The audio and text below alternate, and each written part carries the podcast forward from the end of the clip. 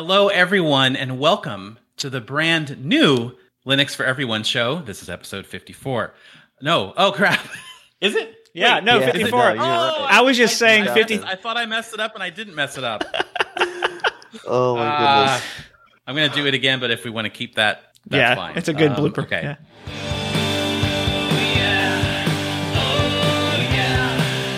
Hey, everybody, welcome to the brand new Linux for Everyone show. With that being said, this is episode 54. I'll explain that in a second, but uh, what I want to do first is introduce you to my brand new co hosts, Jerry and Schickel. Hey, everyone. Oh yeah. Of course. So awesome to have you guys here.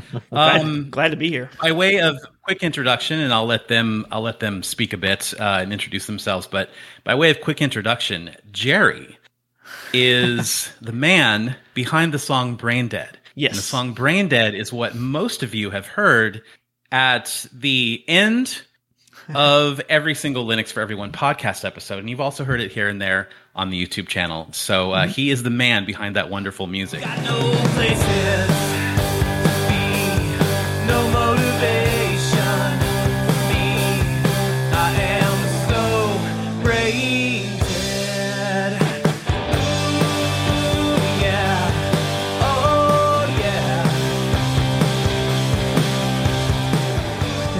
Schickel is, of course, the man behind everything Schickel. else. Um, he's the man behind Schickel. He he sometimes goes, "What's your? Uh, can you show us your drink? Oh my goodness. Yeah, show us Hey. your drink. Who are you today? I'm Colton. Apparently, I don't know how that happened, Colton. but Nice to have you with us, Colton. glad Uh, to you be guys here. have of course seen Schickel on various videos here on the channel and on Linux Plus Coffee, and I'm just so excited because um, this is the dynamic that I've always wanted to have. I every time that I guest host on another person's podcast, I enjoy it so much because it's just that that free flowing conversation doesn't have to be scripted. I don't have to just listen to myself talk the whole time. And that being said, I'm going to hand it over to Jerry. Um, just tell us, I don't know, uh, some of your favorite things about technology or your favorite things about Cool. Linux and why you're Yeah. here and the meaning of life. Oh, cool. Yeah. No, you know, nothing, uh, nothing too major. Uh, no, uh, happy to be here. Um, man, like technology is, uh, boy, I don't even know where to begin, Jason. I mean, I, I, I've worked in IT for uh, over 15 some years. And so, I mean, I'm con- pretty consumed by technology on a daily basis. Um, uh, and kind of where Linux falls into that for me is, um, like Linux to me has always been this really kind of ubiquitous thing that I love, um, and you don't even know it. So I, I used to teach high school technology, and so I would always talk about Linux, and I tell my I would tell my students, I ask, you know, raise your hand if you've heard of Linux, and you know, most of them they were like, no, nobody would raise their hand, but then you know, I would tell them like, you've interacted with something every day of you know every day you interact with things that like Linux pretty much runs. I'm like, you know, it runs. Um, Yeah. it runs servers it runs on our desk you know desktops it runs in embedded devices like to me like linux is so ubiquitous and that's like such an awesome thing to me and that's why like that's why i love it so much is like all the practical uses that you, that it has um Yeah, I mean, it's uh, like Uber uses it, Netflix Right. uses it. It's just Mhm. it, like Sure. you said. I think ubiquitous is a great word Yep. for that, Um, where it, it's really impacting so much of our lives, and we just don't even know it most Yeah. of the time. And so, yeah, that's I mean, that's what brought me. That's kind of what brought me into this, the Linux world, into this community, and I'm just I, I I love um, I love the openness and the and the willingness for uh, to share and um, talk about really cool things that uh, that uh, people are working on. Like to me, that's what I love about the Linux community is like there's always people working on really really cool stuff to make um, you know w- from things um, like tiny robots to automate their coffee maker or all the way up to like you know big websites um, big web apps. Like i just love everything in between and like everybody's everybody's always willing to just like talk about just the really cool stuff they're working on. And so um, man i'm super happy to be here. So I'm happy too, dude. really, really happy to have you here. yep Um, I just wanted to touch on something that you said Yeah. uh, about about the projects that the, the collective community is is working on. It's I I feel like if we did a show uh, three times per day for the next five years, we would not cover even a fraction of all the cool stuff that people are making every single day. I mean, and and uh, in my three years doing this, covering Linux on various platforms, every single time that I I talk about a certain app or a certain thing that I stumbled across that's neat, um, people who've been using Linux for 10, 15, 20 years are like, I've never heard of that before. and it's just it just goes to show that it's such a wide reaching community of creators and and and like you can't ever assume that everyone has heard of everything that's being worked on. And I just I love that mm-hmm. because that I love it because the sense of discovery never ends. You mm-hmm. know, Absolutely. Shickle, same questions. I, I All do of be that boy. Now he didn't he didn't touch the meaning of life. I'll let that. I one didn't. slide I'm gonna let this- that one- This time. Okay. I didn't want to All touch right. that one. This time I'll let it slide, but we're gonna get into it at some point. Mm. Yeah, for, I mean, for me, I've been using it for gosh, just just over five years now, or at least five years that I knew of. I suppose before, as as Jerry mentioned, it's everywhere. You don't even Mhm. know you're using it half the time. But um, It's on our gas in- pumps. I posted a picture in the channel the other day of my gas pump. Sorry to interrupt you, Shickle, but yeah, he it's just everywhere. crashed a whole a whole Wow. gas station on his own. this guy. Mm, sorry. Carry on, Shickle.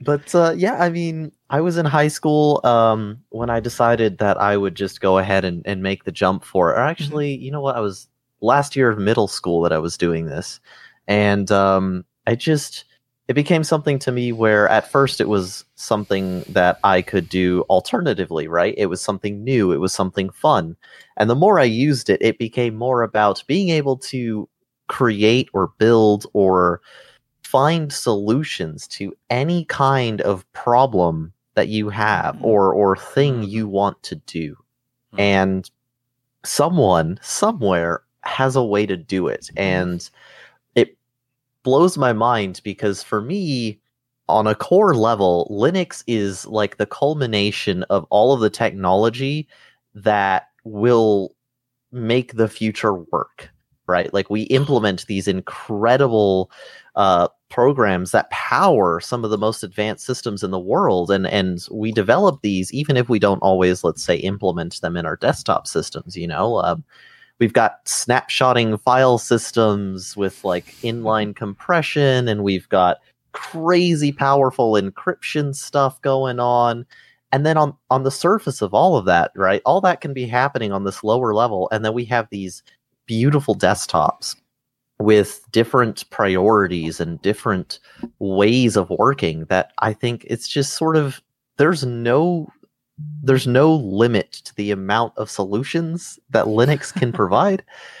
Finding it just might be a little difficult because there's so you much. know what? I feel like that is already the theme of this conversation. is just that limitless potential Mm-hmm. of choice, projects, solutions, and like ah, it's just yeah, it excites me. Mhm. Um, well, that that was a fantastic answer. Jesus. I don't know how I'm supposed to follow that up. In addition to Tuxedo Computers and our friends in the community, Linux for Everyone is also made possible by Linode. If it runs on Linux, you can run it on Linode. They have multiple distros available, including Ubuntu, CentOS, Alpine, and Arch, by the way. They've got multiple server plans to make any app or service flexible and easily scalable. You can use a Linode server to easily set up a WordPress powered website, your own personal VPN, a dedicated Jitsi or Minecraft server, and much more that you can get installed with a single click. Linode has 24 7, 365 support available by phone regardless of your plan size, so you can get help from a real person when you need it. Right now, Linux for Everyone fans who are opening a brand new account can get a $100 60-day credit by going to linode.com slash Linux for Everyone. Linode's been doing cloud computing since 2003, before Amazon even entered the picture, so they're not trying to take over the retail world like other companies. They're just focused on good old-fashioned Linux-loving cloud computing. Go to linode.com slash Linux for everyone to get started building your new project. It's where we host all of ours, and we're proud to call them a longtime partner. As far as this show, uh, what can you expect? If you're if you're used to listening to the Linux for Everyone podcast, uh, you can expect roughly the same kind of format. I mean, we're going to have uh, discoveries of the week, except we're going to probably call that software spotlights or app spotlights now because this uh, won't be a weekly show. Um, we're still going to have, you know, kind of a meaty topic that we discuss. Uh, maybe that's some kind of topical thing that's happening in the community, or it's more of a philosophical Linuxy discussion. Um, we will have a couple new segments like Tech for Everyone and Games for Everyone. And uh, beyond that, I mean, we'll talk about some of your feedback. Uh, we'll throw you a question at the end of the show and feature some of the best answers in the next show. And um, beyond that, we're just kind of going to play it by ear. It's sort of like the rebirth of of the Linux for Everyone show. So, yeah, I'd love to hear what each of you guys are working on as a hobby, a passion project, not work related, not show related, not you know, not anything anything that you are voluntarily working on to make your your tech life or your home life better, if that makes sense. Okay. Um, who wants to go first? Definitely not me. Definitely not you, Well then, Gary. yeah, I'll hop in. Uh, we we can rock paper scissors it if you want No, I got I'm good. To talk about too. yeah, I'm Good? good. Okay. Yeah, I'll hop in. So, All right. um, so yeah, I work IT for my day job, so I'm kind of up, you know, neck deep in, in servers and stuff all day long, and so um, I'm always hesitant to like bring bring that kind of um, work home with me. A lot of times, I like when I clock out, I want to I want to play video games or I want to do something. I want to do music or I want to do something that's like a different part of my brain. However, um, I do have a few projects that I've been kicking around um, that definitely involve um, involve Linux in a lot of ways. Um, the first, they, they kind of, t- the two of them kind of go together. Um, I'm, I'm, I'm, I'm building a home server to give myself. Um, just I, I want to be able to have a place to store some some videos and um, do some different things like with a, a PF Sense firewall and do some routing. Um, just kind of taking control of my network security a little bit more. Um, so that's kind of one thing, but also part of that is I want to have I'm wor- I'm working on kind of a personal website, um, and so I want to have a place to where I can kind of stage um, this website and, and as I'm working on it and um, before I push it live, I, you know, I'm probably going to um, Yeah. you know host it somewhere but having just a staging server to work on this website and the website is called hangerandblade.com and i'm trying to think of how to explain this without sounding like a complete like you guys are going to look at me like i'm like insane but I'm I'm going to the domain right. It's it's not live though yet, is it? it is actually live right now there's a landing page that i put up. Modern marketplace featuring locally sourced delights. Eh, okay so gonna have to explain this. I am going to have to explain it. Yes. So me, me, and one of my cl- uh, closest friends, we have this running gag that um, this is going to sound so ridiculous. I'm probably the only we, we're probably the only ones that thinks this is funny whatsoever, but uh, it's fine. You never know. It's this running gag. We have a we have a shared note that we we coming up with like these uh, stores and shops that like you would see at like a pop up hipster market, and they're always like they're always like one word, right? And they sell something very hyper specific. So like um we started coming up with like these one word names and then we would come up with what they sell. Like it's like a game. Like it's just running bit. It's like a game that we come up with and it makes us laugh a lot. Um and so like things like um delve. That's a word that just sounds like right, like it's like some shop and then it's Okay. like what do they Uh, what do they diving sell? Equipment. That's no, oh, equipment. oh no no no no! It's never anything that's related to the name. They sell. Oh, my they s- they sell homemade beef jerky in hand painted Altoid tins, right? Like it's like the most random. I know this sounds ridiculous. So No, what? But I'm laughing. I'm laughing. so I had the idea. I'm like, I'm definitely bu- like. So my uh, my friend, she made this logo for it that has nothing to do with anything, but it just cracked us up because it was like the like a logo that you would see, and I'm like, well, I'm definitely going to have to buy the domain. So I bought the domain, and then that just sent us down this path. Like, okay, well, like I've always wanted to build a website from scratch.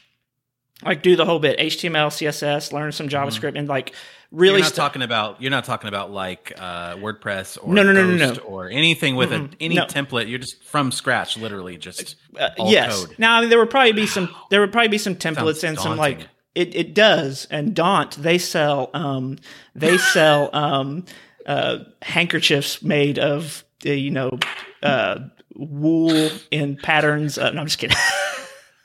um, no, so like Oh, I, I've. I've wanted to like beef up my. I used to teach kids how to build websites using HTML and CSS, so I know I know I know a, a bit, but I want to like this is a good project for me to start like really beefing up those skills. And so it's like we're doing the whole bit. We're gonna plan out like what the website looks like. We're gonna start. I'm gonna start building it. She's gonna. She's a photographer. She's gonna start. Like we're gonna start prototyping things that they actually sell. Like we're gonna take pictures of them and Oh do my product. god! product- You know what's going to happen, Jerry? In like two years, you guys are going to actually be selling these things. It's going to be like um, It's well. geek something. What was? ah, Oh, think geek. who is the? It was like ThinkGeek with their Yeah. April Fools Yeah, uh, products that eventually turned into actual products, right? it could be. Yeah, It was like uh, Razer with the toaster. I mean, who knows? You get Right. enough demand. Why not? Do Why a not? Kickstarter and and build the thing and sell it. Yeah. So, I mean, right now it's just a hilarious art installation that maybe we only think is funny, but we've got like 50 stores. And so we're going to come up with logos and color schemes and That's insane. yeah. So I can't. I can't wait to see that. Uh, we'll definitely share it. That sounds. it's really it's really fun. least. It's really fun. So that's kind of like it's a big project, but that's kind of where I'm working. And then also uh, kind of my newest thing that I'm working on. I got to give a shout out to Justin from the community, uh, Optiplex Prime. He sent me Optiplex Prime. Yes, he sent me a uh, ThinkPad X220. Um, what a guy! Um, so I'm, you know, putting Linux on this thing and messing around with it and playing around. Can I? Can you show us like a side shot, a profile shot? It's chunky. Oh yeah, it's chunky. I love it. Yeah, The thing's indestructible though. it You really can knock is. someone out with that. oh I, yeah, I it's will, like a brick. Yeah, I will definitely wing it at someone if they try to come in on me. So, so anyway, Well, yes, thank you, Justin. that was a. You're a good. That man. was a unexpectedly incredible answer with the whole hangerandblade.com.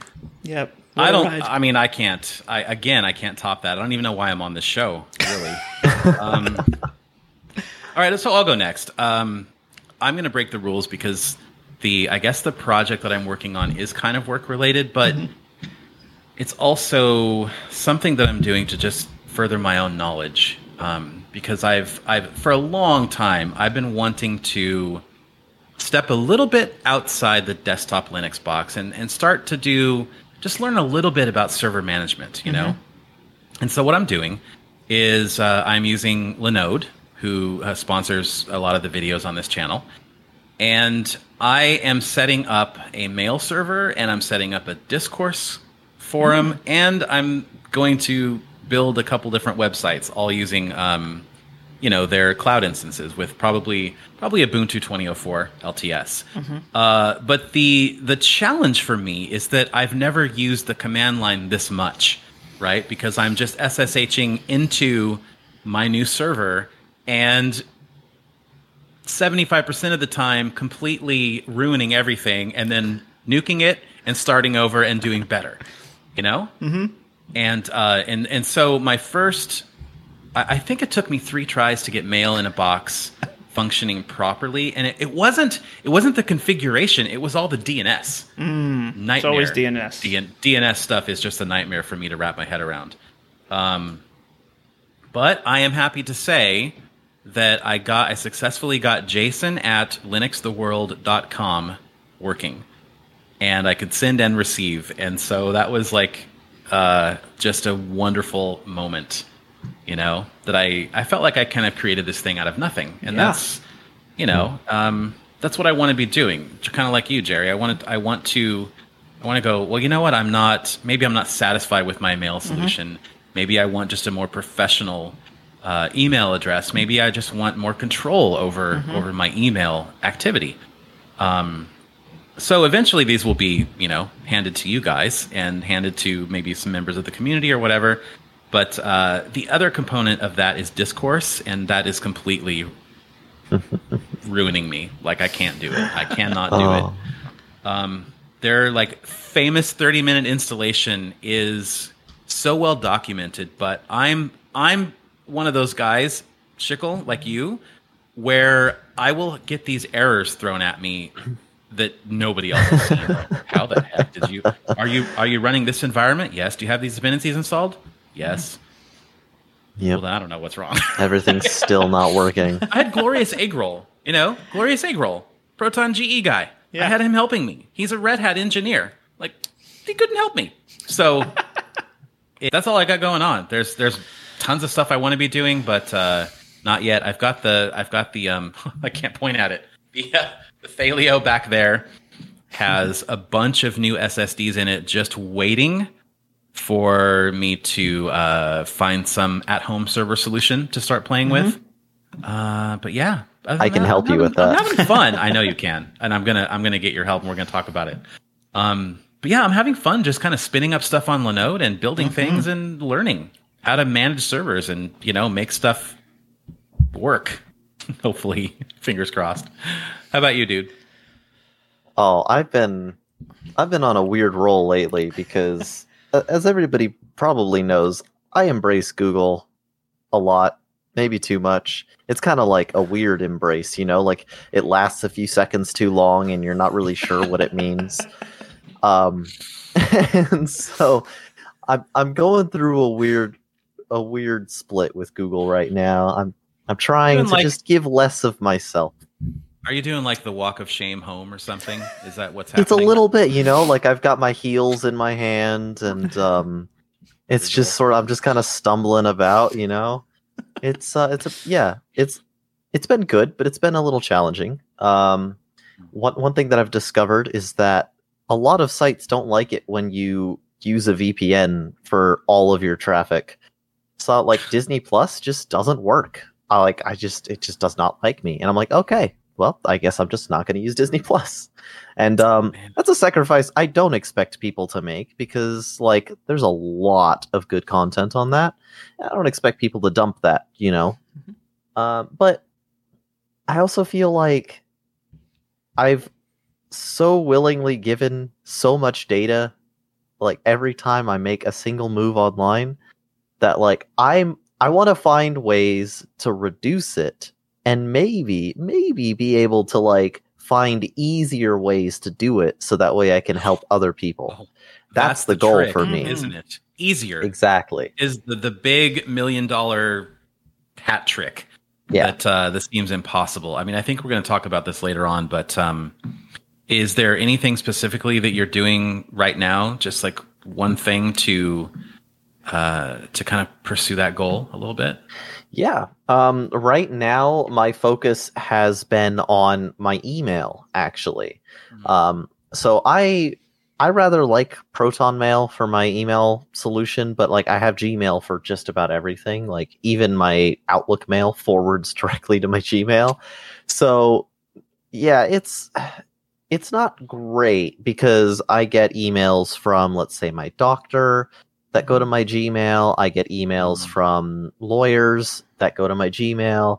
And while nothing I do is particularly something where I'm I'm worried about the government coming after me or anything like that, but it's just all it, it's just things that maybe they don't necessarily need to be open to learning algorithms and other things because they're not particularly relevant to like who I am. They're just things that happen to be happening in my life.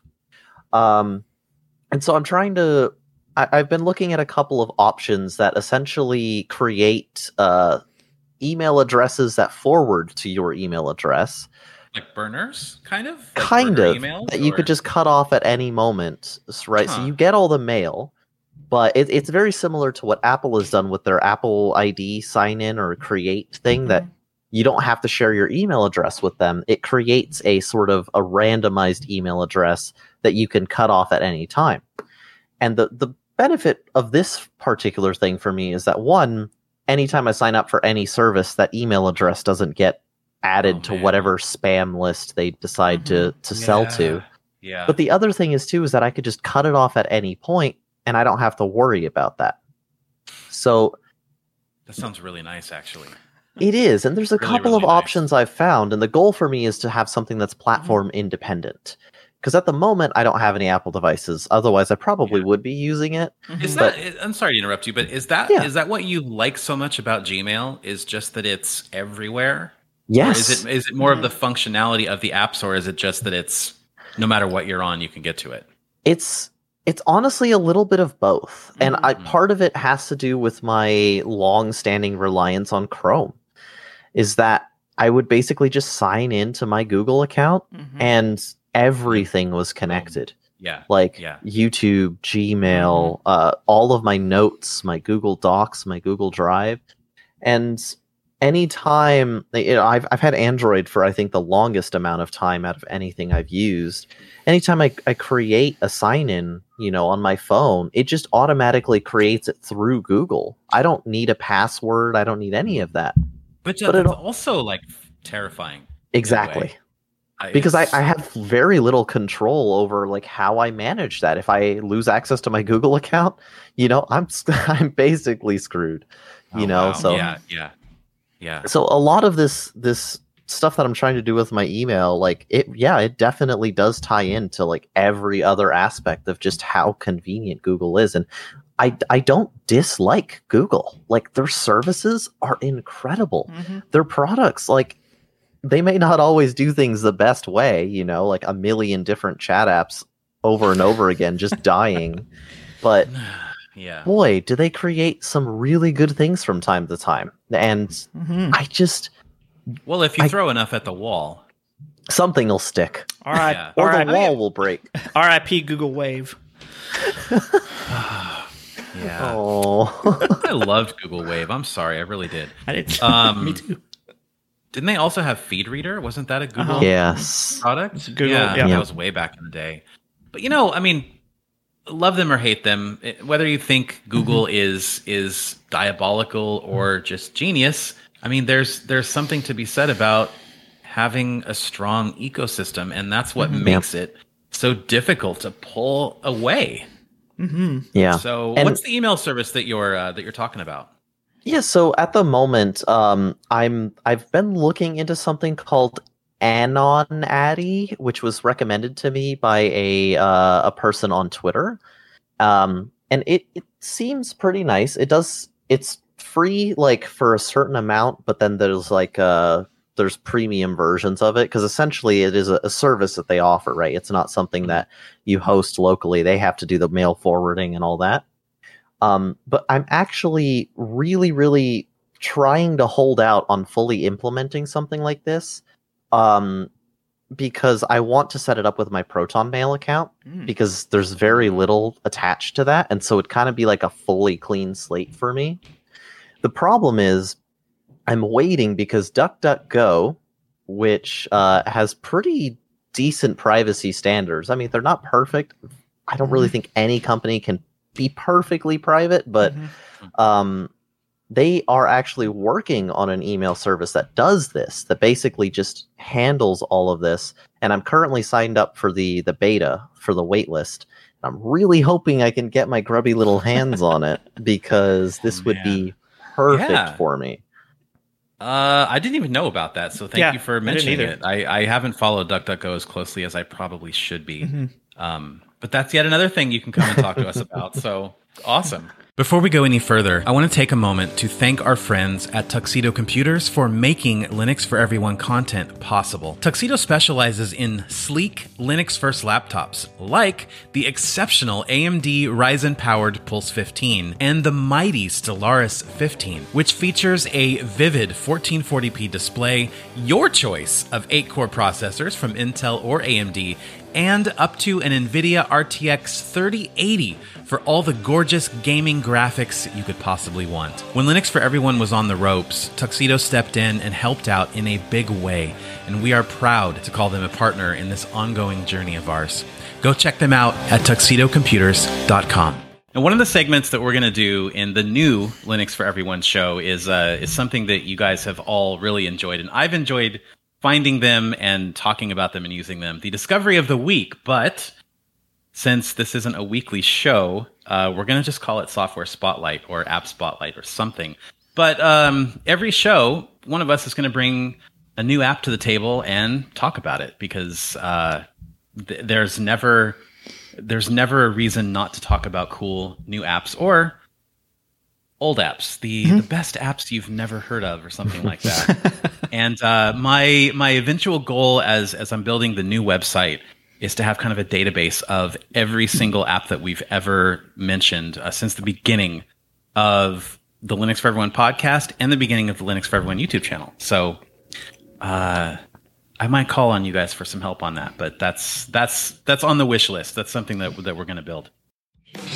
So here's the situation. You're like three hours into an insane, massive 4K Blender render. It's time sensitive. You gotta finish. But then friend of the channel and new Linux for Everyone show co-host Schickel calls you up and he's like, dude, we're doing the show in like 10 minutes. Where are you? And then Jason, that's me, freaks out because he doesn't have time to start it over. He's got to get it finished today. And in this scenario, Jason only has one big ass awesome production PC.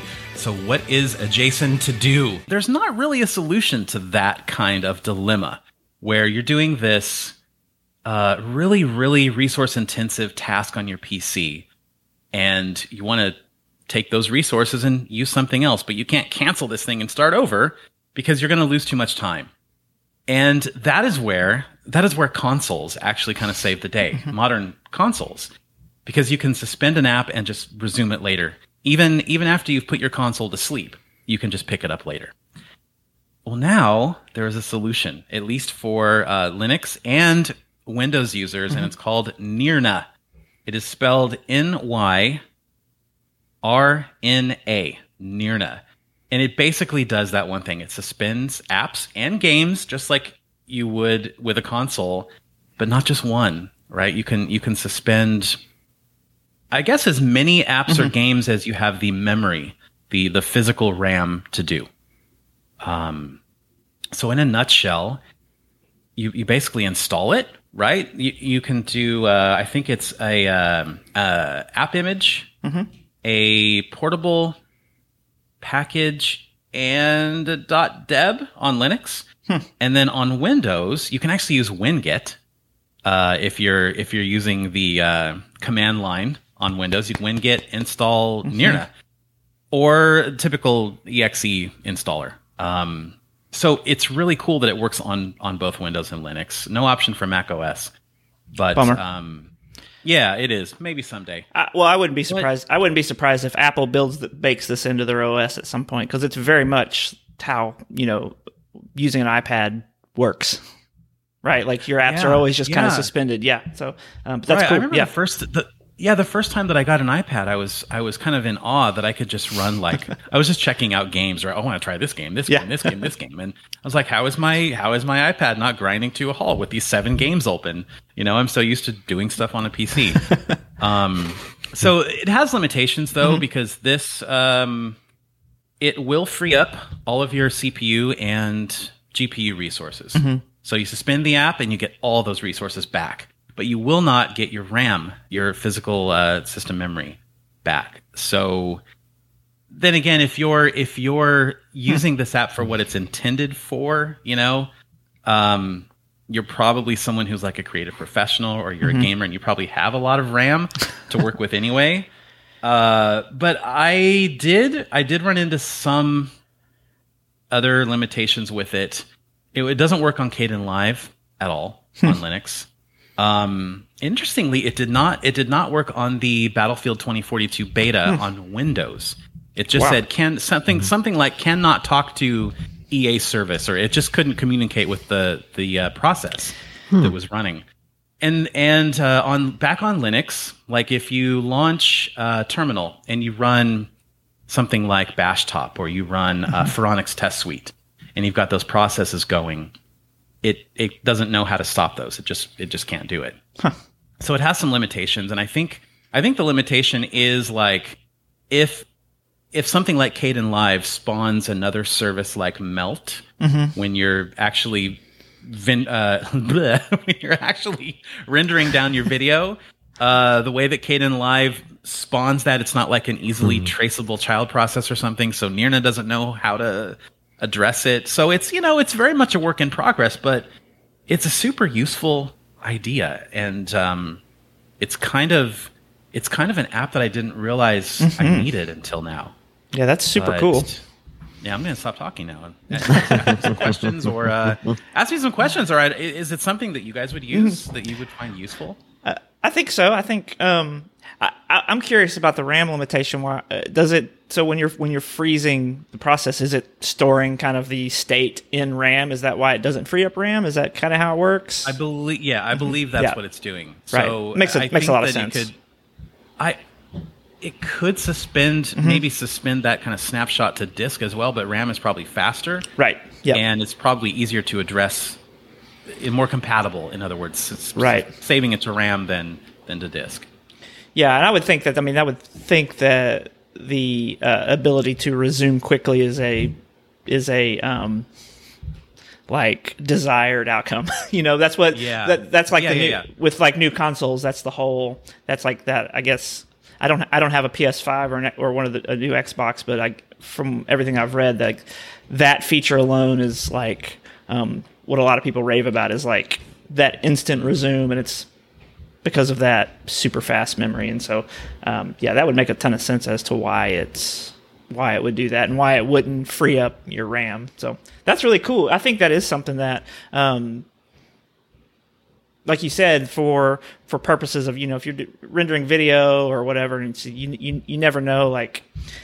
It's kind of like that. That puts a pause on all your resources. Like, well, I'm rendering this video now. I can't do anything else. yeah yeah i mean you know and i i I had to I had to step back and realize, you know, that I'm like I'm not going to sugarcoat it. I'm spoiled because of the position I'm in. I have a lot of computers. Sure. But most people most people will only have this main PC right here. Right. And in that case it's a super valuable Yeah. uh, feature to have on your PC. And it and um, speaking of of speed, Jerry, it's super. It's almost instantaneous. That's so just- crazy. Yeah. Yeah, it's. Um, I tried it on Blender. I tried Mm-hmm. it on some games, and it just. I mean, I was right in the middle of. Um, I think it was Scarlet Nexus Mm-hmm. in a fight, and I just. I just alt tabbed over to uh, to Nyrna and just hit that little button to pause it, and the like screen instantly minimized, and all those resources came back. I was using um, the uh, Plasma's new system monitor to track the GPU Hmm. usage of my Radeon, and like it just instantly just saw all those levels, and you got everything back. Yeah, that's so cool. Uh, and resuming was also instantaneous. It just went right back into it. No stuttering, no uh, no nothing. So yeah, I'm all yeah, for it's it. almost like it's it's it's kind of magical. So if you Yeah. guys want to check it out, uh, we'll have links. You can see it in action on the YouTube channel. I'll have a link to the the dedicated video for that in the show notes for this episode, and uh, also the link to the developer's website. Um, I bought him a coffee.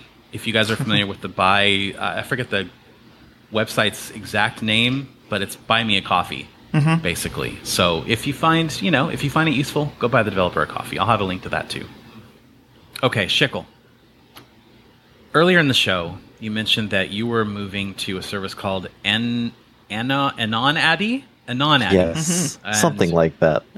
and when we were talking about what do we want to discuss in this episode, um, you mentioned wanting to secure and privatize your online presence and communication. And before we really get into that, I want to ask you what what prompted you to want to do that. That's that's a really good question, actually, and I, I've had a couple of other people ask me as well because historically I've been very friendly with Google and Microsoft and Apple because the conveniences they offer are really pretty great. You know, I mean, it's nice to literally just be able to talk to your computer and it just do what you want it to do. like, it's handy, but um, a lot of stuff has been going on lately, and I've been sort of reading up on how just how important the the data about you or the data about your data is, and it kind of just got me thinking more about it. Right, like I've never been unconscious that a lot of personal data gets taken anytime you use Google services or uh, or products, but it's not really bothered me. But I think seeing the people around me be completely unaware of just how much it, it, it, it impacts them without them realizing it sort of makes me want to try and find ways to reduce that. And through that process find ways to help reduce it for the people around me. So part of it part of it is for myself because maybe maybe I want to not be in that sort of filter bubble. But at the same time, I also want to make sure that my friends and my family can be safe and private as well. I think that they should at least be aware of options and have good options presented to them. So that that's the main goal for me is really just finding those things that allow me to make a choice rather than just kind of assuming the most convenient option. Yeah, I mean, wouldn't it be nice though if those if those alternatives were also introducing some convenience Mhm. into Yeah. life? They weren't so obscure to set up and difficult to use and, and, and things like that. You know what? What? So what's been prompting me, um, what's been scaring me, is you hear about this a lot. You think that it's maybe paranoia or it's Mhm. uh, it's a coincidence but I have seen way too much evidence in the last few months to chalk it up as coincidence. Um, and I'm talking, of course, about ads Mhm. miraculously appearing on YouTube or, um, you know, the AdSense ads that follow you around the web or maybe on Facebook uh, about things that you're verbally talking about Mhm. with your phone nearby and you are confident that you've never, say, texted that to someone on WhatsApp or Messenger or a DM on Twitter. You're confident that that has never happened. And um, I started this thread on Twitter, and people just came out of the woodwork Mhm. saying, "Yeah, that's absolutely happened to me. We we tested it here." And then someone sent me an article at Vice Mhm. where they actually put that to the test with iPhones. I think uh, Mhm. this is before iOS 14.5 came out. Uh, that introduced kind of the what do you what what- what is it, Jerry? They introduced.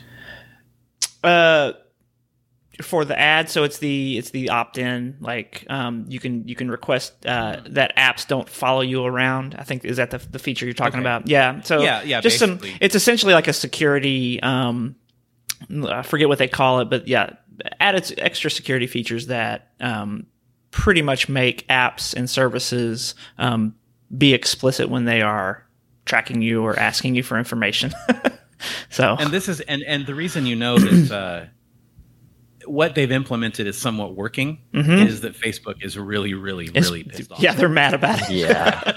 so you Yeah. know it's working. Right. Um, Serving the intended purpose. But but anyway, it's just it's it's not paranoia to me. Mm-mm. It's not coincidence. Like I know, I know that it's it's. Sometimes it feels like someone is just like sitting on my couch. A Mhm. stranger is just sitting on my couch, and after I'll I'll have a conversation with my wife or something, they'll just kind of like pop up and go, "Hey, you know what you should buy?" Yeah. Yep. It's it's and it's pretty I'm scary, like man. Shickle. I like the convenience factor, Mhm. and I, for so long I have not, um, I have not been motivated because the convenience outweighed the intrusion of privacy. I guess, if I want to be honest about it. But now I'm sitting here thinking about what, what does this data that's been collected about me look like in ten years? What does it look Oh. like in Mhm. fifteen years? Like It's it everything. Just seems like the threat Mhm. and the privacy invasion is just going to get worse and worse and worse So even years go on. even beyond the, the the fact that it feels like your microphones, like your services, are listening to you when you're talking, like that's really scary. I don't like. I I read that Vice article. Um, super interesting. I don't know if you know, like, I'm I'm I'm on the fence on whether I think they actually are listening. I think there is there's definitely evidence to show that it is. Um, because I've had, I mean, I've had the exact same thing happen. Like you talk about something and it feels like the next day you're getting pinged with ads for it. Um, but uh, Reply All, uh, I don't know if you guys are familiar with that podcast. They did an Yeah. epi- they did an episode on this a while back, and it was super interesting. And even beyond the fact that maybe maybe these services are listening to us. Facebook, for example, what they actually are doing is almost scarier because they have this whole shadow footprint of like your persona online and who you're connected with, and they know so much about um, what you like, what your preferences are, you know. And then that extends out to your like immediate friends and family. They know all about what they like and where they go and where they travel. And so um, there's an example they use in the podcast of like um, somebody's mom was traveling to see them, and Facebook knew that they was that she was traveling to see them, and so or knew that she was traveling to the city where these people lived, and started showing the people that lived in that city that knew her ads for things that she likes. Like that's that's bonkers. That is bonkers. Like that it knows that much about you. And you're right. Like it's like to me that's worse than maybe not worse. It's almost as wor- bad as it listening to you, right? Because it has this whole like mountains and mountains of data built up um, about you and your friends and your likes and your family and all of this stuff. And it, the fact that it can piece all of that together and show you relevant ads is a yeah convenient, but also incredibly scary. The uh, the the publisher of Reply All Gimlet Media, they actually have a page that I'm going to link in the show notes. Yep. It's a few years old, I think, but it's still completely valid. It's how to avoid being tracked by Facebook, Right. and Yep. uh, that is a a gold mine of information there. But yeah, you're right. I remember when this episode came out, there was a website where um, you could actually find out what Facebook knows about you. Yep. And it's it's frighteningly detailed. is like, oh, for example, I'm just I'm just going to throw stuff out there. Like, you're a you know you're a previously divorced father of two who's lived in California and here and there, and you like rock music, and you have friends that are into this, and you frequently go to this place. It's just like, oh my god. That's Yep. why like, that data gets into the wrong hands. Mm-hmm. Yep. No thanks. you don't even need a Facebook account for this profile to exist. Like that's what's insane Mhm. about it is that they build these profiles on everybody whether they actually use Facebook or not, which is ridiculous. But beyond that, um, just in the the past month, I've noticed really nice coincidences where um, the other day uh, I was going to meet my mom for lunch, and this was over text, but we were trying to figure out what we were going to get for lunch. We decided on Whataburger. And not more than five minutes later, I'm scrolling through Twitter and there's multiple ads for Whataburger, despite the fact that I almost never get ads for food, uh, especially I've like never seen an ad for food. Yeah, It's no. like so. eToro and crypto stuff for Yeah. me. That's all But I as get. soon as I did that, the very first ads I saw were for Whataburger, which I hadn't seen Whataburger ads in quite a while.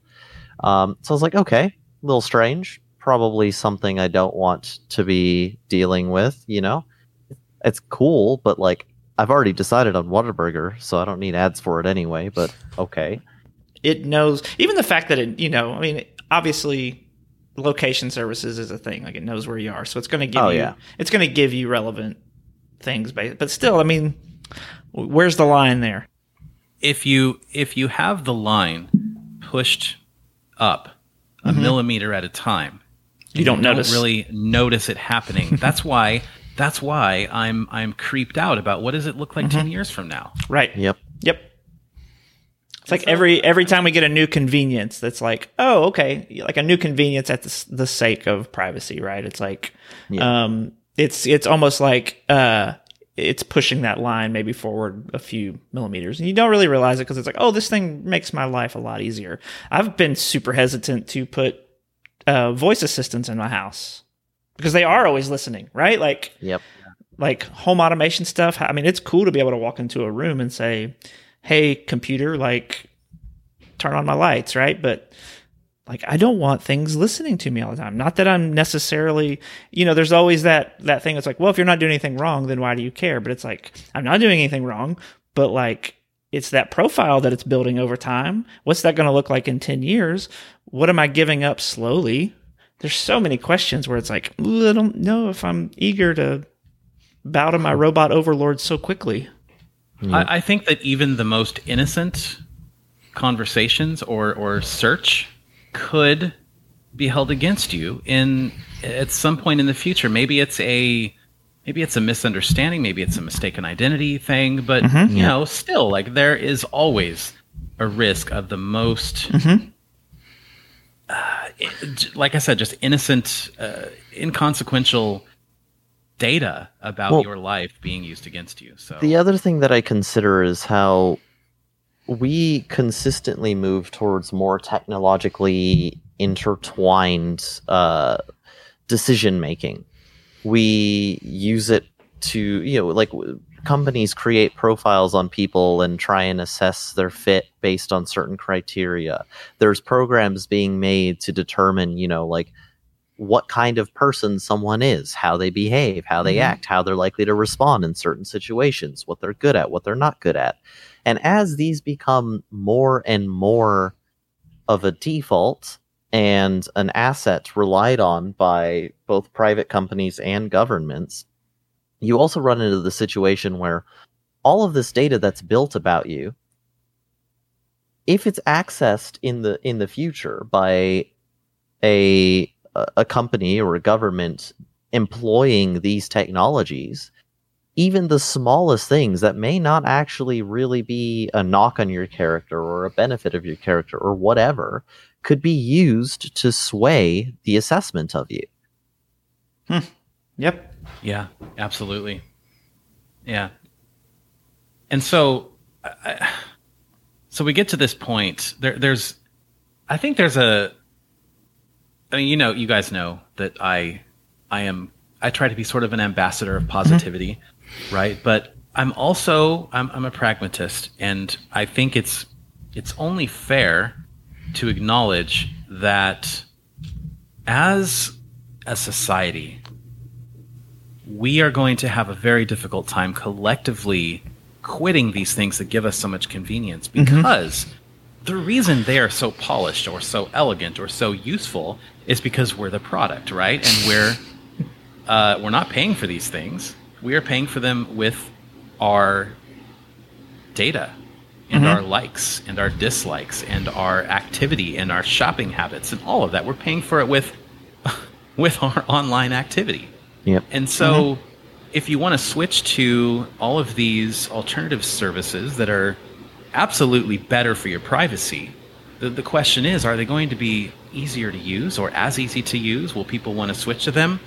Shickle, you were talking about uh, on Twitter, you were talking about switching to Signal. uh yeah or uh, session actually Session, sorry. But Uh, Signal's great. Um, there, uh, a session is actually based on Signal. Um, But the question is, like, if I wanted to do that, could I bring all my friends and family over to that? not No. really. There's No. no. way. There's no way. That's never going to happen. Yep. Um, Yep. That's the eternal so- conundrum. Yep. Yeah. So in addition to to figuring out, okay, how do I de-Google my life? What are the alternatives to these products that are less privacy invasive or not privacy invasive at all? Um, you know, hopefully. Uh, we also have to figure out that big conundrum. It is like, I'm sorry, gang, but at some point we've got to fork over the money. We've mm-hmm. got to be willing to pay for mm-hmm. these alternatives with our money so So, that they can be as convenient and useful as the things that we want to quit using. right? Am Yeah. I crazy? Uh, that's They- going to have to happen. Not at it, all. it there's always a cost associated with any kind of service or transaction, and that cost just varies based on whatever the business model of, of the company providing it is. Um, if it, it's kind of difficult too because I, I genuinely dislike the saying the if if it's free or or what was it if it's free or the product or something like that because it, I I don't think it's actually realistic. I think it's totally possible to have things that don't cost money that doesn't make you the product. But the reality of it is is that a lot of these companies have different priorities. And those priorities aren't in line with your privacy, they're in line with just providing the service and finding ways to make you stay on it. That's just how it works because that's where they're that's how they survive. Um but one thing I've noticed, it's always been the hardest thing that I think pushes people away from seeking out private alternatives to communications or other services is actually the, the you know, well, my friends aren't using it. But the, the one thing that I've, I've sort of noticed is that if I try and treat something instead of it being a replacement for something else, If I treat it like something new, then the result is the same. If I join a new platform, Mhm. none of my friends are on it anyway. But over time, I build those connections. Some Mhm. friends move on to those connections, and that becomes a platform Ah. that's part of my So life. you, okay, so you are you are playing a part in helping those people transition away from what Exactly. Maybe it won't be a hundred percent success rate, but you're still making a difference there. Exactly. And, and and the goal really is just to sort of to show that like if these alternatives can deliver experiences that are desirable while preventing it from being a, a massive data hole, then you you kind of you kind of win on both fronts, right? Um, like I I absolutely will not be able to get most of my friends to use Signal or Session. I Mhm. it's just but I've also found that a surprising number of my contacts already have it. Uh, I, I've, I've joined Signal at one point, and I saw uh, a few of my coworkers were on there. I was like, oh, Hmm. that's super interesting and um, pretty nice. But um, that also raises another concern: is that why does a private and secure application show me who else I know is using that application? Doesn't that degrade? That's a really, really good observation. yeah. Doesn't that sort of degrade Isn't that sort their of an privacy? of their privacy? Exactly. Mhm. Yeah. Wow, I never never thought about it that way. I wonder if those are. I wonder if those. I wonder if those are like opt-in settings or something. And most oh, people it's just the don't. default. It's the just the default. Yeah. Yeah. They're opt out settings. Or opt out. Yeah, opt out settings. That's what I meant. Uh, was opt out. Yeah. But opt out is opt out is always the worst. It the is. interesting Yes. thing is too is that um like with Signal, I think you can disable it, but apps like Telegram, which are very often regarded to as you know like private, secure messengers and and this and that, but like uh, Telegram doesn't let you opt out of it, Mhm. and Telegram also um, doesn't even encrypt your messages by default. Like normal DMs are just normal DMs. There's Mhm. no encryption on them. So the fact that you'd have to manually create an encrypted chat, uh, I, a lot of a lot of the people I've spoken to just assume it's the default. It is not. It is not. It Nope. should be, so- but it is not. Years, years of so many conversations on there too. I mean, nothing that I'm, you know, scared of or anything, but still, Yeah. yeah. Most of it's open entirely. So uh, one of the so uh, when I was having this conversation on Twitter about Mhm. about the phone freak out, you know, about me swearing that my microphone was spying on me and all that, um, a company stepped in smartly, I guess, as as some companies will do, and uh, and they said, "Hey, have you heard about us?" And so they're called NitroKey, and they specialize in basically securing your digital life. You know, they have uh, let's see, they have uh, the Nitro Key, which is a you know USB key, Nitro Pad, Nitro PC, the Next Box, Nitro Chat. Like they have an entire suite of hardware and software. And so they suggested uh, this product of theirs called the Nitrophone. Uh, right now, it's the first generation Nitrophone. And they have uh, this is this is really interesting. So there's a quote from Edward Snowden, and he says, if I were configuring a smartphone today, I would use GrapheneOS as the base operating system, which is basically like a super hardened version, super hardened and super de-Googled version of Android. Um, and he says, I would desolder the microphones. And so that is exactly what this company is doing. They are taking a Google Pixel 4a, so that's what, two generations old now? Yeah. Um, maybe they're due for an upgrade cycle. I'm not sure, but uh, what it is is they take the Google Pixel 4a, they install GrapheneOS on it, and they give you the option of literally uninstalling, physically removing the microphone and the all the accelerometer sensors, so that like there is no microphone on the device. If you want to have any kind of audio communication, you have to use a pair of headphones. Um, and so you know they they have all these uh, obviously a lot of a lot of uh, benefits to something like that um, where you know you get protection from spyware and zero day exploits and physical tamper protection. A great great type of device for someone who's maybe a journalist Mhm. um, and doesn't want to ever risk being spied on in any capacity or tracked or anything.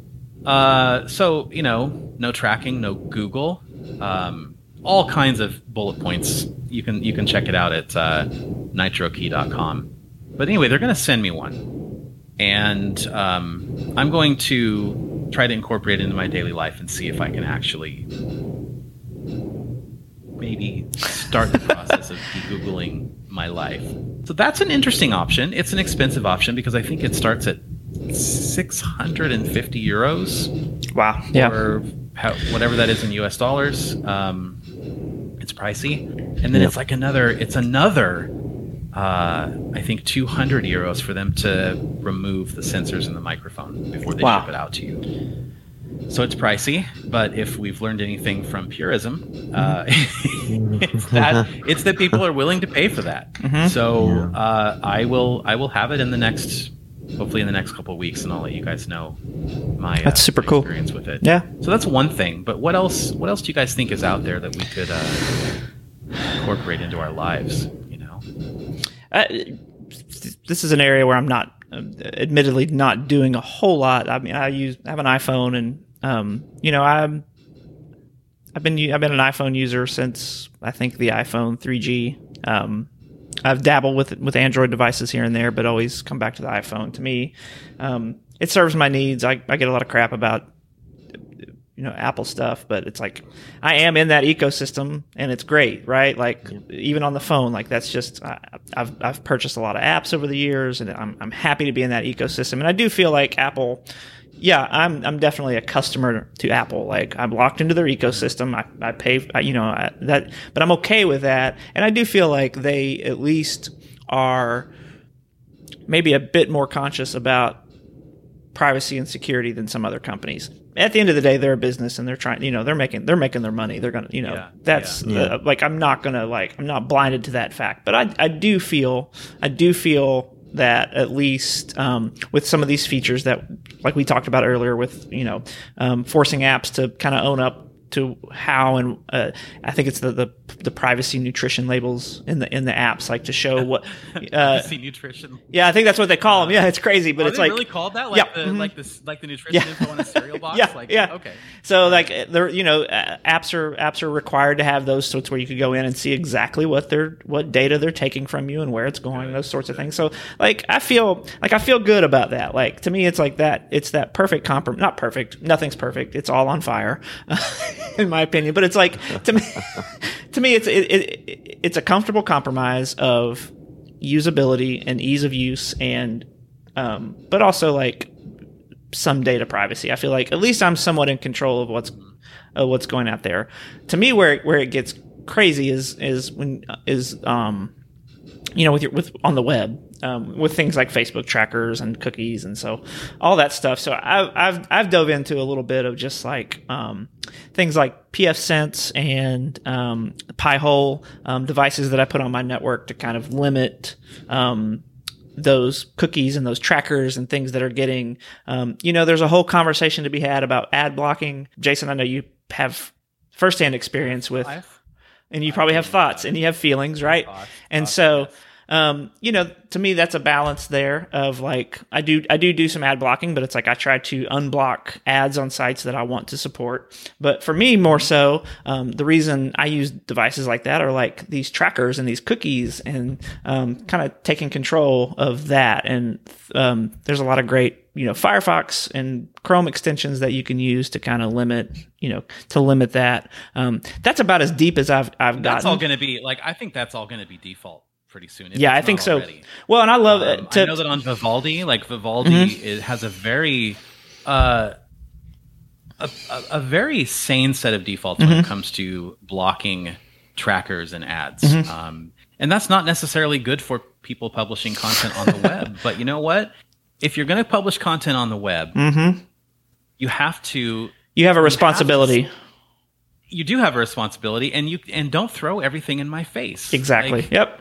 don't be be tactful about it and be smart Yeah. about it Respect don't your readers. make me want to don't make me want to poke my eyes out when i visit your website Yeah. you know Yep. like i love the way the guardian the guardian has this little blurb at the Mm-hmm. end of every article hey we'd like to ask you a favor You know, if you Mhm. can support us for like Yeah. a dollar a month or something, and then you go to somewhere like Forbes, Mhm. and it's like auto playing video up here. Scroll down, the video follows you down here, Yeah. and you've got like the same ad three times on the sidebar, and then you've got multiple ads between paragraphs, and it's like I can't even tell what. this what is the not going to get me yeah. to pay you for. This is not going to make me pay a subscription Nah. to get away from this paywall. It's going to make me close the site and look at somewhere else. go somewhere else. Yep. Anyway, tangent. yeah, but things like that, and and to, to not to again, not to. Uh, I mean, well, well, actually, yeah, I'm 100% going to show my Apple roots, but I think uh, with the new, like with Apple's new OS on like new um, Monterey, the new uh, operating system, you know, they're building in some things into iCloud with um, uh, almost like a built-in VPN that routes your traffic to where it's you know untraceable. Um, it, that'll Huh. it, it's only for Safari, but so any but any, on your phone or on your computer, if you have that, it's, it's like called Private Relay or something like that. I can't remember the exact name of the feature, but yeah, it'll it'll it'll route your traffic through a couple different proxies to anonymize anonymize you. Yeah, it's super cool. Yeah, it's super. Default. Uh, so you have to be um, it, it, it's part of your iCloud subscription. So if you if, if, okay, okay, okay. so if you're an iCloud, and so if you're if you subscribe, it's like I pay ninety nine cents a month for like fifty gigs of storage just to offload some some settings and stuff. And so I have access to it, and it works pretty well. I mean, I mean, it messes with some geolocation stuff, and again, it's like there's some conveniences that it screws with, but at the same time, it's like that's a feature that they're building into their OS that's pretty cool. And I, uh, Shiko, I think you had touched on it. Um, if you use the um, like login with Apple feature, it'll anonymize your email address. I feel like Apple has the user's best privacy interests at heart when compared to Android and Windows. Yep. I Yeah. feel like they do it better. I don't have a data set to prove that, Nope. uh, but it's it's just my experience and, and talking to other people. Um, and so I feel like, regardless of how you feel about the company, uh, I think that they do a pretty decent job compared to the other huge operating systems on the market at, at, at you know I- I- keeping your interests uh, your eh, you know what I'm saying Yeah. Yeah. No, I think you're right. Um. Yeah. Sorry, Shikl, go ahead. Uh, I was just gonna say, like, I, I think on top of that, one of the biggest points in that favor is that by default they're like this. Whereas with Android, for example, I, I mean, I'm still not even done trying to to get to the the same level that I have on iOS by default. Like, Mhm.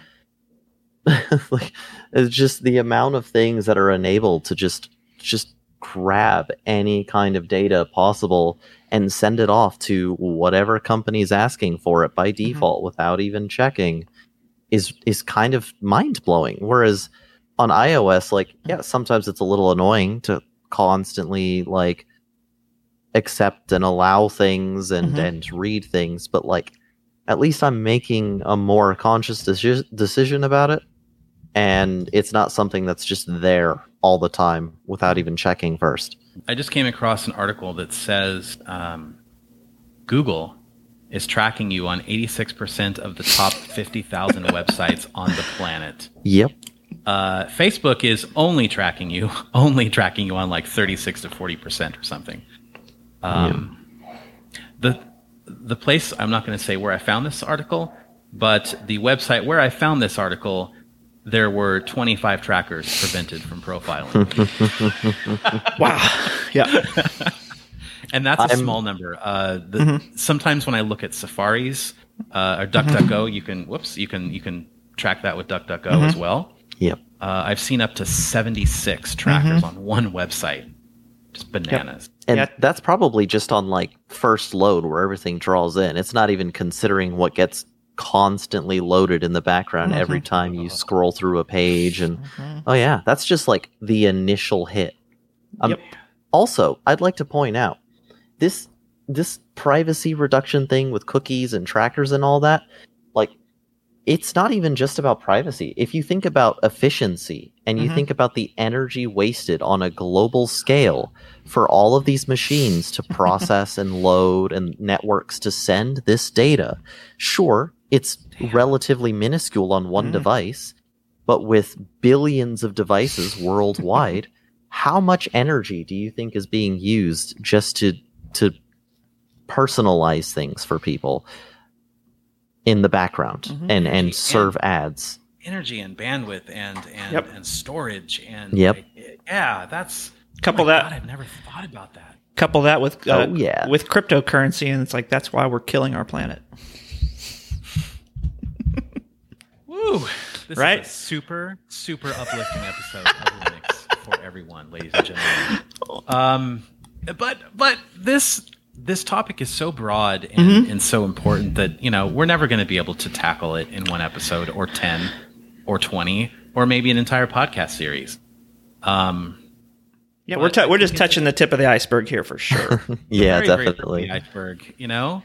And but I feel like we should have this conversation Mm-hmm. on an ongoing basis. We we should um we should motivate each other if we want to. You know, as as as hosts of this show, Mm-hmm. like we should motivate each other to um, to try new things, maybe talk about the pros and cons of them, Mm-hmm. to um, you know, to encourage our audience to uh, take small steps. Because By I'm the way, taking- Jason- I'm not. I, I'm taking baby Yeah. baby Yeah. steps here. Tiny changes. you you brought up like showing the trackers being able to see the trackers with things like safari but like um yeah just to like highlight that because I, I think that's somewhat relatively new in something Mhm. like safari but it's also not present in most browsers Mm-hmm. is actively showing you what's happening with your traffic Mm-hmm. and it's it's another point i think on apple's apple's level but i think that's a huge thing Mhm. is that you don't even care if you have no idea what's going on Huh. That's something. that- That's something that Pi-hole shows you, doesn't it? Yep. Jerry. Yep.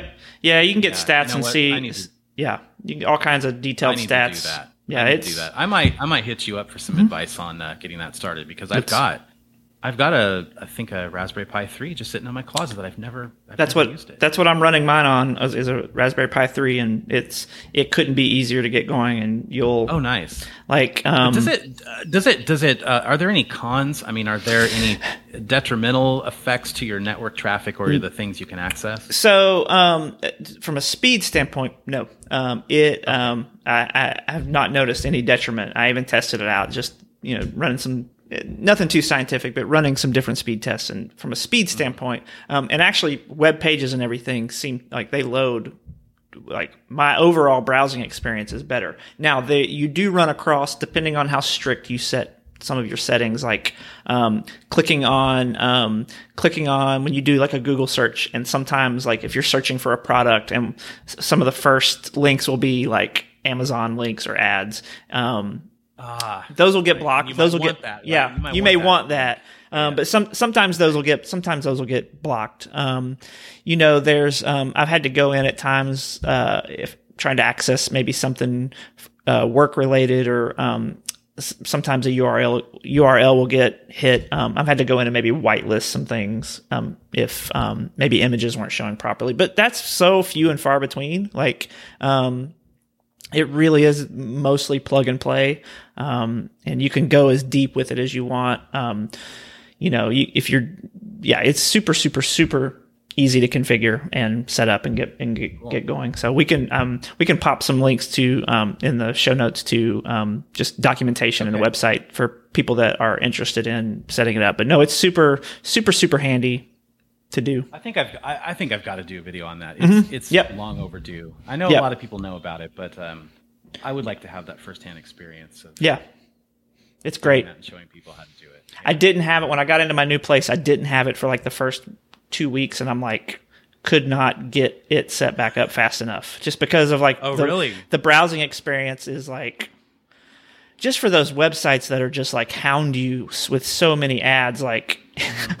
It's like, man, it's I don't even see that stuff anymore. And it's like there's some active participation on my behalf for like websites that I do want to support by seeing their ads. So I'll go in and whitelist those websites. Um, Ah, okay. you know, like I said, it's you know, that, that's I think that's a whole different topic of discussion about about ads and ad blocking and that sort of thing. But It, um, it is.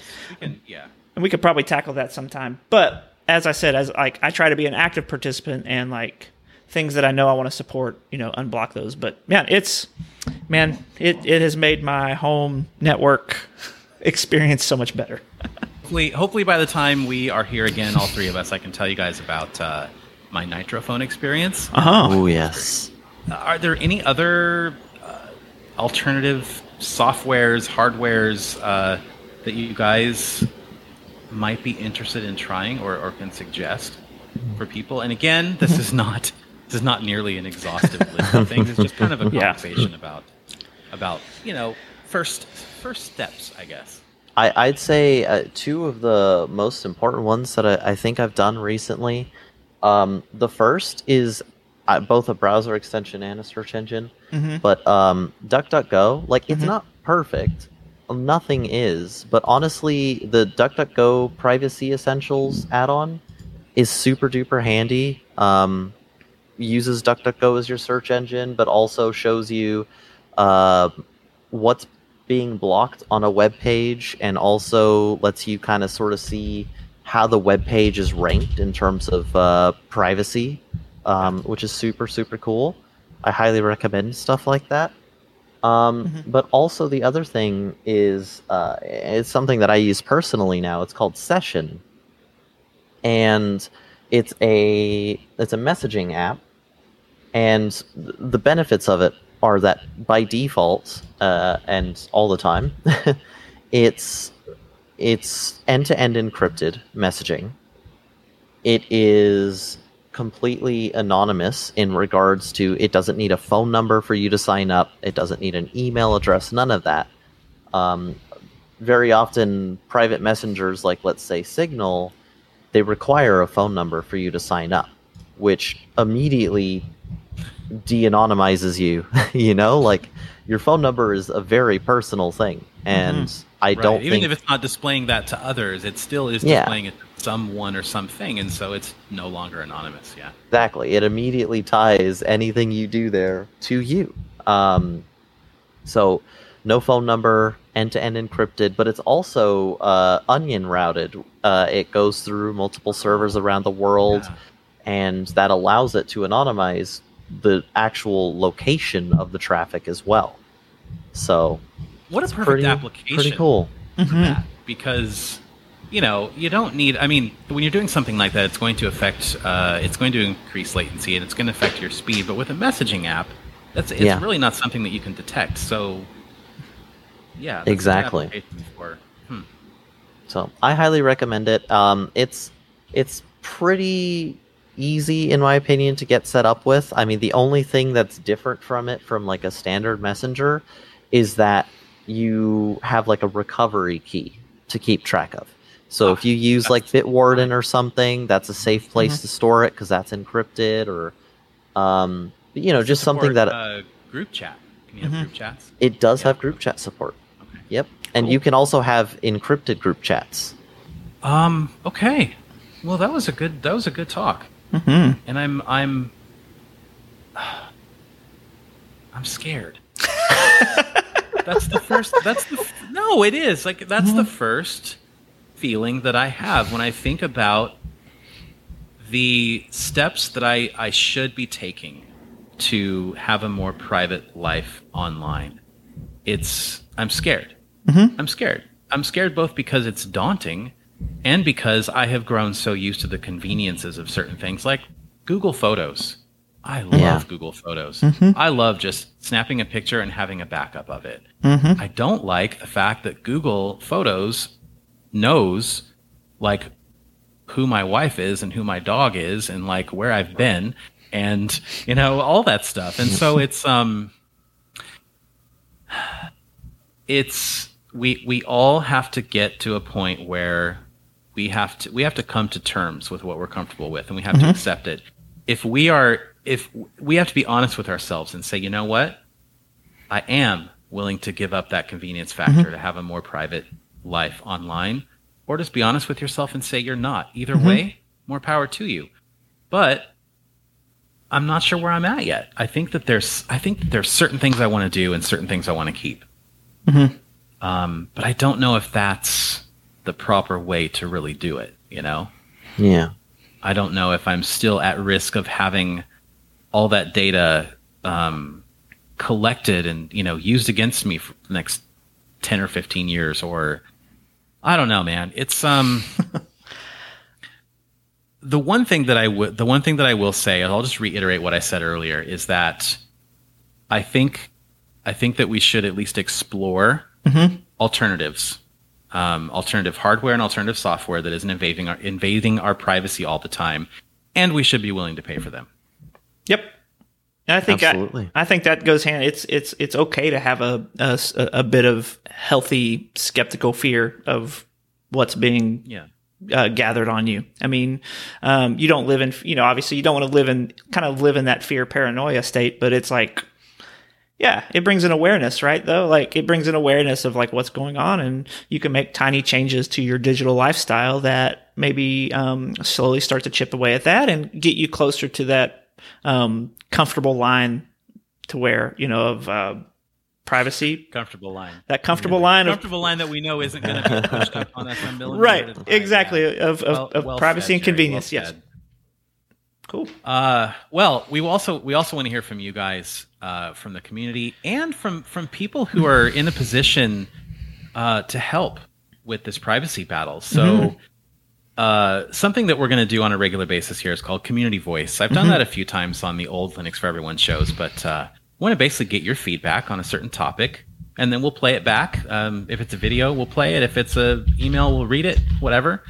Um, but I want to hear from you guys. What do you think is the easiest step for people to take to start their journey of of better online privacy? Not maybe the best, but the easiest first step for people to take. And if if you are working at a company who uh, is making one of those products, uh, we want to hear from you too, and maybe we can get you on the show, or maybe you can just send us an email uh, with some suggestions or whatever. So everyone in this in this battle in this journey, want to hear from you guys. Um, Linux for everyone at pm.me is the email. That's uh, Linux for everyone at Proton Mail. So Linux for everyone at pm.me, and Jerry can maybe flash that across the screen or something. Well, uh, we'll have it in the show notes, of course, with every episode too. So get in touch with us. Let us know your thoughts on this. Yep. And uh, I think, I think, we I think- just knocked out Linux for everyone. I think, number 50. therefore, I am. I think, think we've done it, was gentlemen. awesome. That was fun. We have done it. Uh, assuming after this, this is funny. This is this is kind of funny. Uh, maybe a little bit ironic after spending an episode talking about online privacy. Where can everyone find you guys online? Nowhere. Jason, Absolutely not. Absolutely nowhere. Uh, no, uh, I mean, for me, uh, best place to find me is uh, twitter.com slash Jerry Morrison, just my name. So that's typically where I will interact the most. Uh, you could find me on Twitter, uh, twitter.com slash shickle. Um, but I'm also, I'm kind of everywhere. I write stuff on Medium. So if you want to find me on Medium, I'm Mhm. shickle there. I, I've also got a, I'd say Mastodon, but I haven't logged in in a few while, a while. Yeah, a long time, very long. But, um, if you want to see my pictures, I do like l- very amateur photography. I, uh, I'm on pixelfed.social and I'm shickle there as well. So Shickle is an institution. me. I'm I'm you, everywhere. You, you've been smart with your personal brand from the Mhm. beginning. I can tell because, like, Oh, if. I just type Shickle into something, I'm probably going to find you. I've been doing this in seventh grade. Come at me, bro.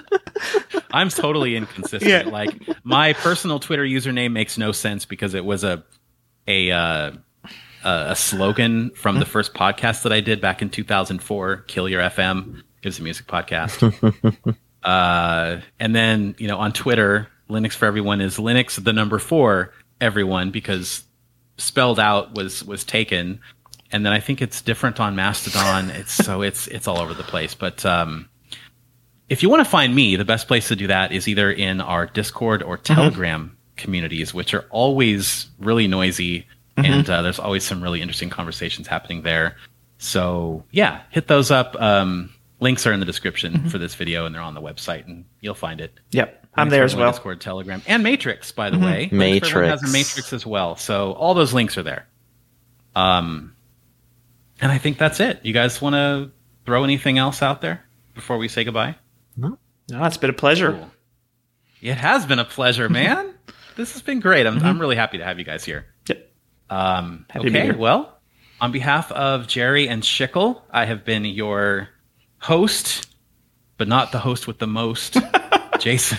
What is that? this is why I should just stick to what I always say. I'm going to stick to what I always say. Don't. Yep. Until we chat again, you guys take care and take care of each other. See ya. See ya. Ooh, yeah. Oh, Ooh, yeah. Oh,